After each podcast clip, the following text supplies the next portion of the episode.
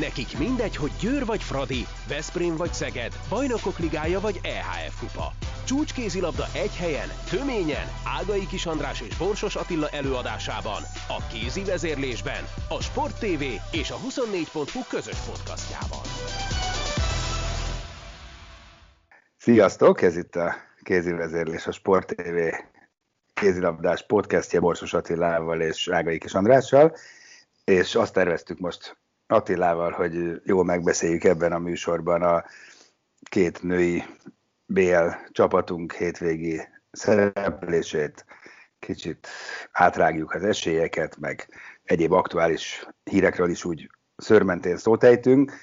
Hát aztán ez most megy a kukába ez az egész terv, mert történt valami, ami alapvetően megbolygatja itt az egész női kézilabda világot. Történetesen, hogy Elek Gábor koronavírus tesztje pozitív lett, és hát ez ugye ő magában is nagyon rossz hír, és innen is jobbulást és minimális tüneteket kívánunk Gábornak, de hát ennek velejárója is van. Például a fokáért ugye itt van a tehát konkrétan az év két legfontosabb meccse jönne Gábor számára, én ezt így fogalmaztam meg magamban, és pont ezen a kettőn, illetve az egyiken biztosan nem ülhet a kispadon, ez a Budućnost elleni visszavágó a Fradival, és aztán jön az olimpiai selejtező, ami ugye nem egy meccs, hanem három, de hát végül is egyre van kihegyezve a szerbek ellenire. Hát ott meg nagyon nagy valószínűséggel nem, de a felkészülésben semmiképpen sem tud részt venni, úgyhogy hát a feje tetejére állt körülbelül minden. Nem tudom, el vagyunk átkozva, nem? Tehát bár még végül is a focistáknál bejött, mert Marco Rossi nem volt ott ugye az Izland meccsen, hanem otthonról nézte, és lám kijutottunk az EB-re, úgyhogy ha ezen a meccsén haladunk, akkor ez egy jó men. Igen, hát én tudod, hogy örök optimista vagyok. Nyilván itt ketté kell választani azt a részét, ami az egészségügyi része, és tényleg hogy nem lesz a Gábornak nehéz lefolyású ez a betegség, hanem csak inkább a maga a tény, hogy fertőzött, az probléma, és azért nem tud a többiekkel kapcsolatba kerülni. És ezt el kell választani attól, hogy akkor most tulajdonképpen a Ferencváros BL visszavágó mérkőzése, illetve a válogatottnak az olimpiai selejtezőjét ez hogy érinti. És én azt hiszem, hogy nem feltétlenül rossz dolog ez, olyan értelemben, hogy én az első, most a Fradiról, ha beszélek, az első mérkőzésen azt éreztem, valahogy egy olyan déjà vu érzésem volt azon a meccsen, mint mikor a magyar válogatott az EB-n játszott a horvátok ellen. Ugye egy hasonló stílusú ellenfél volt, nyitott védekezéssel, rendkívül erőszakosan védekeztek, és a magyar csapat, akkor ugye a válogatott nem nagyon találta azokat a játék elemeket a támadásban ellenük, amivel lehetett volna azt a meccset megnyerni. És ugyanez az érzésem volt a Ferencváros Budućnost mérkőzésen is, és hozzátéve, hogy ez egy, véleményem szerint ez nem egy taktikai probléma olyan értelemben, hogy nem tudják adott esetben a játékosok, hogy mit kell csinálni, vagy nincsen olyan figura, ami a nyitott védekezés ellen jó lenne, hanem inkább az történik, hogy egy olyanfajta bénultság és görcsösség uralkodik a csapaton, ami az ilyen típusú védelem ellen nagyon hátrányos, mert pontosan az a frissesség hiányzik a játékosokból, gondolkodásbeli, ami kell. Annyira most kíváncsi, hogy hova fogsz kiukadni, hogy lesz ebből jó, hogy Gábor covidos lett, ezt még nem látom. Na hát oda akarok kiukadni, hogy véleményem szerint a visszavágó mérkőzésre ezt a görcsösséget, amiről oly sokat beszéltünk már a válogatottnál, és most szerintem a Fradinál is felütötte a fejét, azt oldhatja az a tény, hogy hát nincs itt az edző, hát akkor most végül is, hogy is mondjam, kisebb rajtunk a nyomás, olyan értelemben, hogy hát van egy olyan magyarázatunk, hogyha nem jutunk véletlen tovább, hát akkor edző nélkül nehéz meccset nyerni. Tehát valahogy lekerül az a fajta mindenáron való győzési kényszer a játékosokról, mert van előttük egy olyan mentség idézőjelbe, ami lehet, hogy leveszi a vállukról ezt a túlzott terhet, és úgy tudnak neki menni a meccsnek, hogy hát oké, játszunk az edzőért, hát ha nem sikerül, akkor azt mondjuk, hogy hát edző nélkül nehéz megverni a Budućnostot. Nem tudom, érted-e, hogy mire gondolok? Abszolút értem. Persze, értem, de az egyáltalán nem biztos, hogy ez pozitíva. Tehát azt értem, hogy ha kiesik a Fradi, akkor meg lesz a... Hogy ez aztán indukálja-e azt, hogy akkor felszabadultan játszunk, mert minden mindegy. Legyen igazad, abszolút. Hát nézd, én azt gondolom, hogy az első meccsnél rosszabbul játszani, azt azért nehezen tud a Fradi. Mert ha őszinték akarunk lenni, akkor ezen a mérkőzésen Podgoricában mélyen az alatt játszottak, amit tudnak, és amit az utóbbi időben láttunk ráadásul tőlük. És amikor visszagondolok azokra a mérkőzésekre, ahol jól játszottak az utóbbi időben, különösen a Vipers ellen vagy a Metsz ellen, ott avval a lelki állapottal tudtak pályára menni, hogy nem voltak olyan hiperfontosak azok a meccsek. Gyerünk, verjük meg a Vipers-t, kikapunk, nincs semmi, és sokkal gyorsabbak voltak a lábak, vagy ahogy én szoktam fogalmazni, hogy az a labda, ami egyébként 350 g, ha jól tudom, az egyszer csak, amikor ilyen nagyon fontos mérkőzést kell játszani, mint Podgoricában, vagy a válogatottnak az EB-n, akkor 1 kilós lesz, vagy 1,20 kg, és már baromi nehezen szabadulnak tőle a játékosok, és azt gondolom, hogy ezt a fajta görcsösséget lehet, hogy ez a Gábornak a nem ott léte talán oldani fogja. Aztán lehet, hogy nem ez számít, hanem inkább nagyobb hátrány, hogy nem tudja nekik mit mondani, hogy mit csináljanak, de szerintem azt úgy is tudják már, mert az első mérkőzésre is fölkészültek. Hát igen. Nem tudom őszintén, szóval veled ellentétben sosem kézilabdáztam ilyen magas szinten, tehát nem tudom, hogy mekkora jelentősége van, vagy lehet annak meccs közben. Mennyire tud egy edző belenyúlni egy meccsbe, és mennyire önjáró a csapat. Felvet ugye egy másik kérdést is egyébként ez, hogy ugye a Fradinál egy elég speciális felállás van, gyakorlatilag Gábor viszi, persze biztos, hogy ilyen-olyan részfeladatokat mások ellátnak, de hát azért ő Isten és ember úrra a Fradinál, és én úgy tudom, hogy most Mihály Attila szakmai igazgató ő fog meccselni. Én őt nem ismerem személyesen, ezt bevallom őszintén.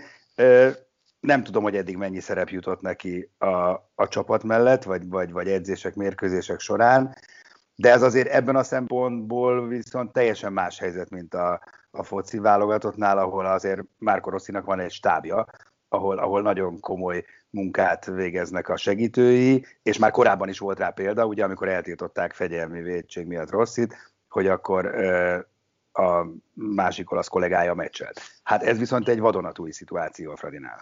Igen, és azt hozzá kell tenni, hogy szerintem a fociba az edzőnek a jelenléte a pálya szélén sokkal kisebb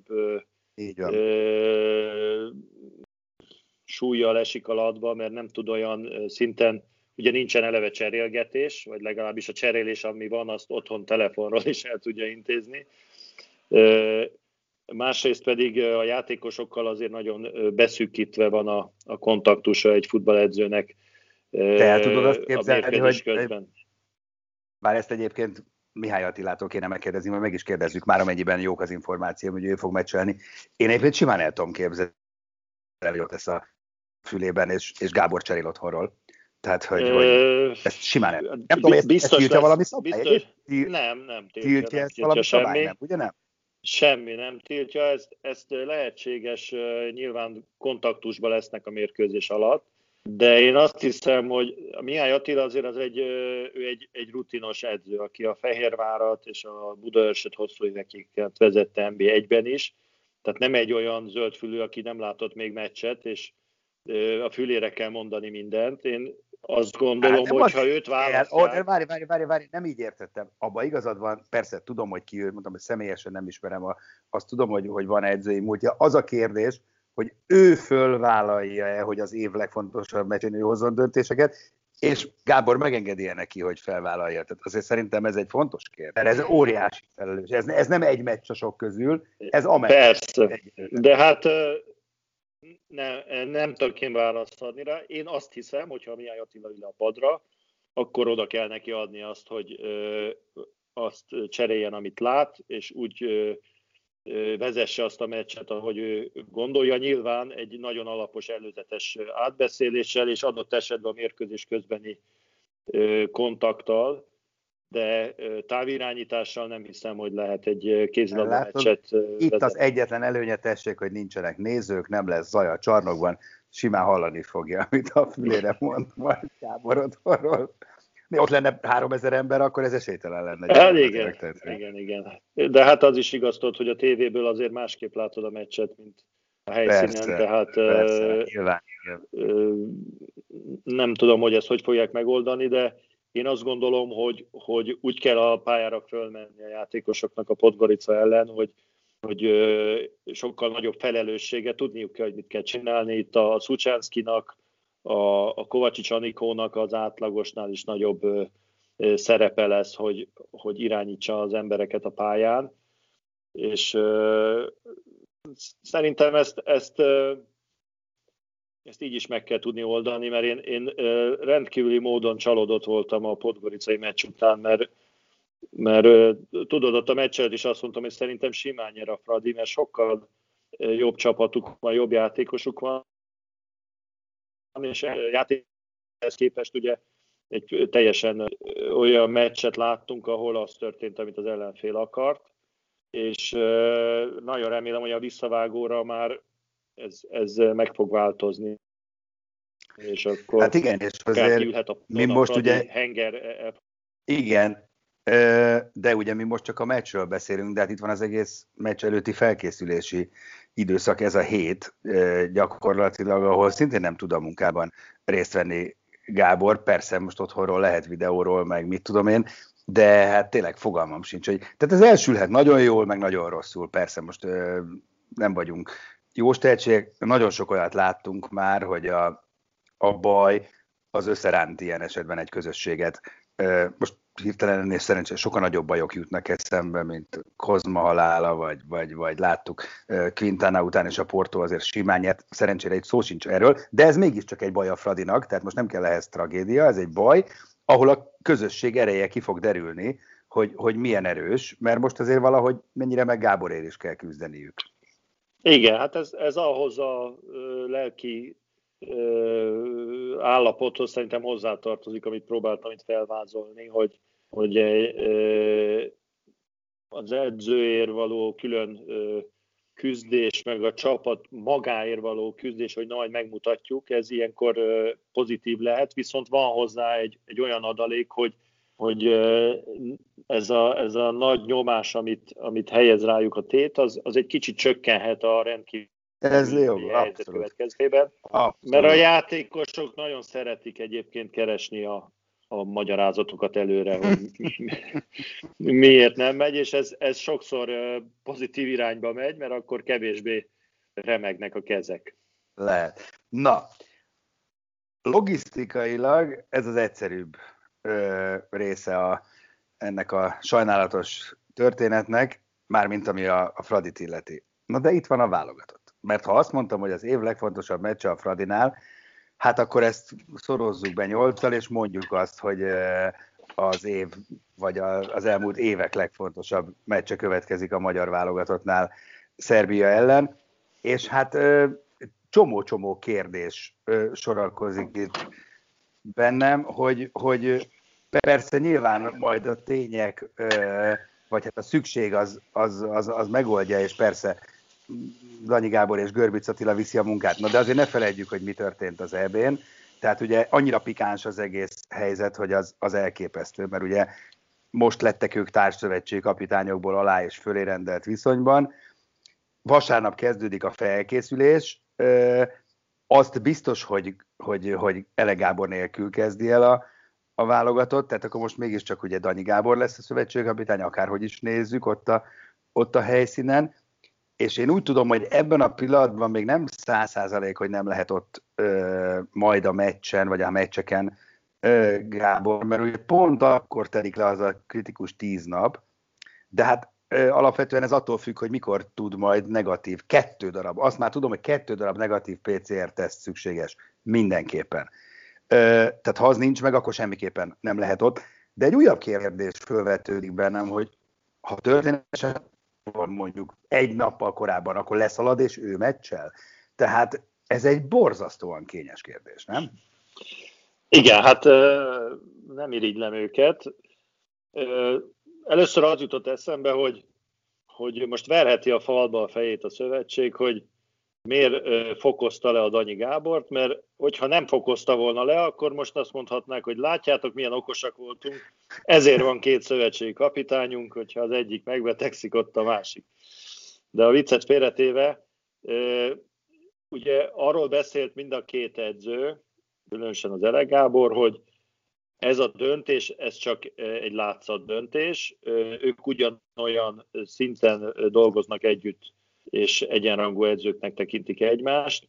Na most, ha ez így van, akkor véleményem szerint ez nem okoz különösebb problémát, hogy az Elek Gábor nem tud személyesen ott lenni, nyilván megbeszélik a Danyi Gabival, hogy mi legyenek az edzésnek a feladatai, mit gyakoroljanak, és azt a Danyi Gábor, aki azért a világ legjobb csapatának az edzője, valószínűleg le tudja vezényelni, és ha pedig ő készíti a csapatot föl ezen a héten, akkor nem látom indokoltnak, hogy ha csak a meccsre tud beugrani az Elek Gábor, akkor ezt muszáj lenne erőltetni.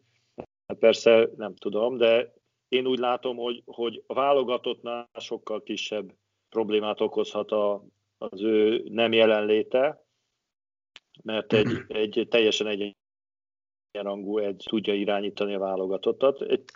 Alapvetően picit furcsa a helyzet, de szerintem ez így működhet. Hát én inkább úgy módosítanám, hogy működnie kell. Tehát itt nem nagyon van választás, hogy működik-e, mert nincs nagyon alternatíva.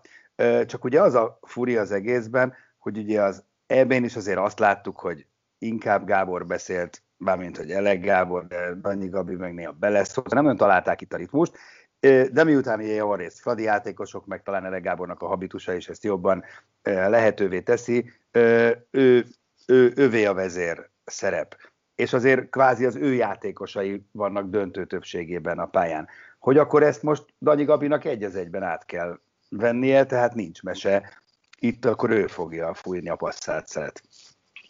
Én szerintem csak ez lehet a megoldás, és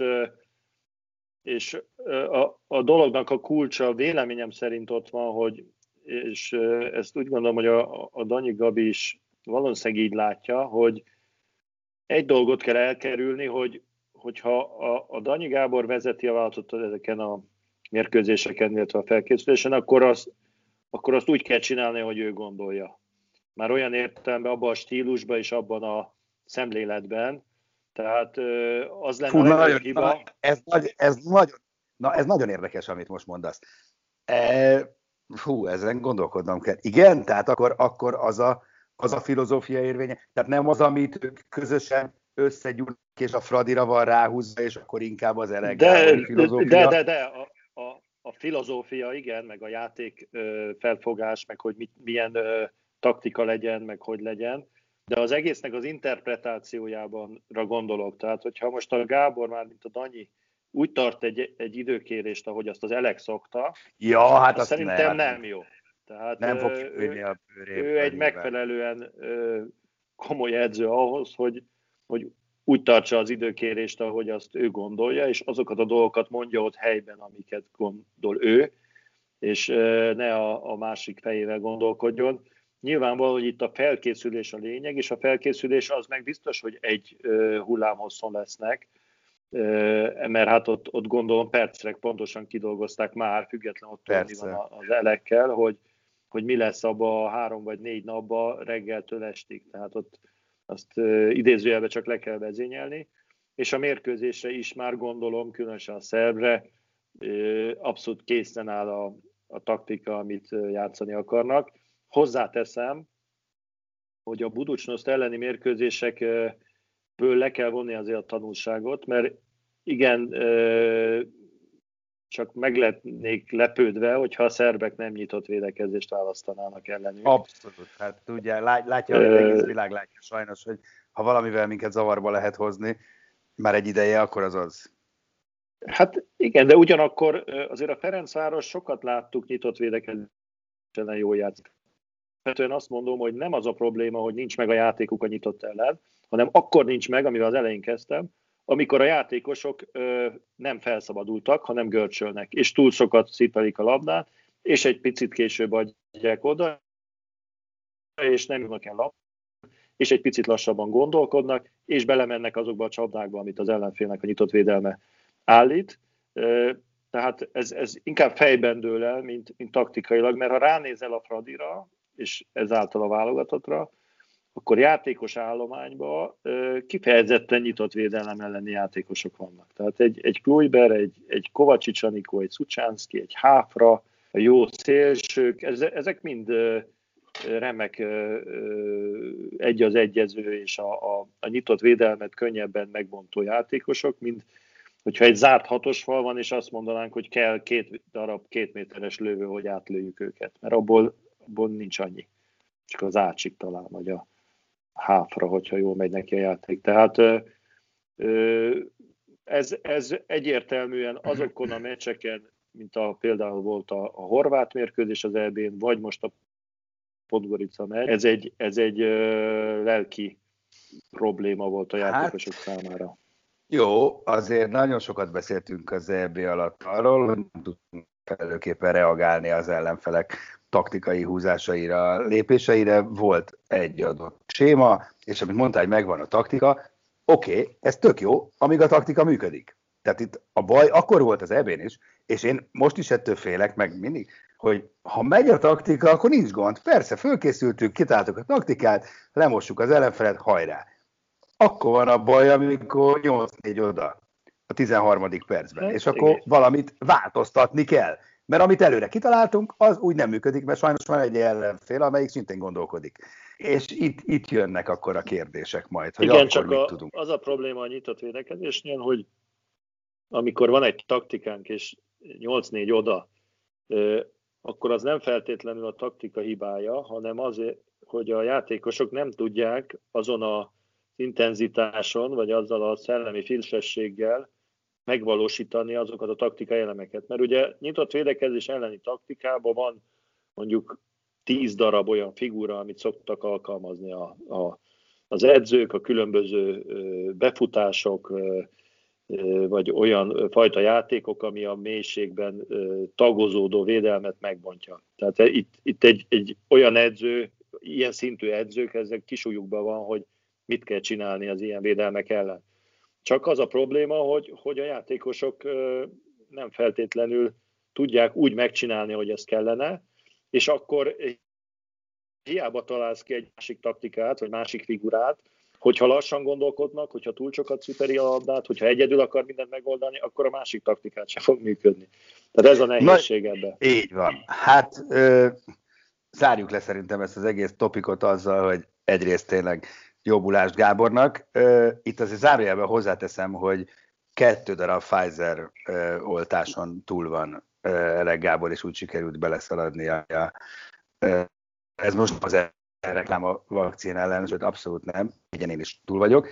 Ha nem Pfizeren, de mindegy, de csak hogy ez mennyire nem ad 100%-os védettséget, viszont arra talán elegendő, hogy ne legyenek komoly tünetek, mert mindenki ezt mondja, hogy ha más nem, akkor ez biztos, hogy rendben lesz így. Igen, hát abban reménykedünk, hogy a játékosok közül nem fogják elkapni, mert az mondjuk van egy-két olyan kulcsjátékosunk. Bodó Ricsi esetét. Igen. Most már az sem jelent garanciát, mert ugye az egész Fradi szinte volt már covidos, ezt tudjuk, vagy hivatalosan tudtuk meg, vagy nem, most ez mindegy, de szinte az egész csapat. Nem volt senki, én úgy tudom. Igen. Vagy nem volt senki, de ahogy Bodó Ricsi elkaphatta 2-szer, sajnos úgy elméletileg nem zárhatjuk ki az esélyét, hogy más lenne, de reméljük, hogy most már véget ér a bal szerencsés sorozat. Nem, és nem lesz 8-4 sem, ezzel akartam befejezni, hogy jó, hogy most itt. Igen, hát azért az olimpiai selejtezővel kapcsolatban ugye balszerencse sorozatról nem beszélhetünk szerintem, mert nem azért az összességében, hogy ez az egész kinéz egyelőre, az nem egy szerencsétlen dolog. Tehát, hogy Győrbe lesz, hogy kik az ellenfelek, hogy milyen sorrendben jönnek az ellenfelek, hogy kik a játékvezetők, hogy... Szóval ez elég jól nézett ki idáig, reméljük, hogy így folytatódik. Hát ez az. Na jó, van még pár percünk, akkor gyorsan szaladjunk végig pár bejelentésen, vagy reagáljunk rá. Márton Gréta és Klujber Katrin marad a Fradinál. Szerintem ezt gyorsan demonstrálták, hogy azért nem olyan könnyű innen mindenkit elszipkázni. Úgyhogy mondta is egyébként, azt hiszem talán Katrin nyilatkozta, hogy teljesen meglepődött, hogy már hosszabbítani akartak vele. Hát úgy látszik, hogy ébernek kell lenni, nehogy tényleg mindenkit elvigyenek a riválisok. És akkor nem, ugye a Veszprémnél meg... Nem tudom egyébként, hogy a Klujber például, hogy milyen komoly ajánlatot kaphatott volna még, ami jobb, mint a Ferencvárosé. Hát külföldről kaphatott volna bármit. Győrről valószínűleg nem, de... Hát nem tudom, biztos, de kíváncsi lennék, hogy honnan kapott olyan ajánlatot, ami a Fradiéval versenyképes lett volna. Ja, de nem tudom, hogy kapott-e, csak azt mondta, hogy ő meglepődött, hogy már hosszabbítottak vele. Aha. Szerintem a Fradi bebiztosította magát inkább, hogy még mielőtt versenyezni kell valakivel, azelőtt gyorsan. Ami a zsákban van, az a zsákban van, szokták mondani, úgyhogy az megvan. És akkor Veszprémben is, vagy a Veszprém is hosszabbított ugye 3 játékosával, marad Jahia és... Lauge, ebbe semmi meglepő nincs, ezt gondoltuk. Mahé is marad viszont, pedig nála erősen rebesgették azt, hogy elmegy, de hát végül úgy döntött, hogy marad. Én örülök egyébként, mert szeretem Mahét. Ezek szerint csak egymás tenyerébe csaptak a végén. Igen, hát amennyire én figyeltem a kommunikációját a Mahénak, ő soha nem mondta, hogy el akar menni. Tehát ez inkább a Veszprém oldaláról billegett szerintem egy időben, különösen a sérülése miatt gondolom. Úgyhogy ebből a szempontból az a forma, amit most mutat, az nyilván meggyőzte a veszprémi vezetőket, hogy mégiscsak jó döntés volt a Jahiára is egyébként, aki ugye eredetileg azért jött csak, hogy majd egyszer lesz belőle játékos, addig kölcsön adogatják, csak aztán a sérülések miatt ugye mégiscsak maradt, aztán egyszer csak nagyon jól elkezdett játszani. Én azt gondolom, hogy ez egy jó döntés őt lekötni, de azt is gondolom, hogy a következő időszak neki nem lesz olyan nagyon könnyű. Mert ő neki kicsit hasonlatosan a Klujber Katrinhoz, ugye így berobbant, és az ellenfelek nem annyira készültek rá, meg nem ismerték annyira.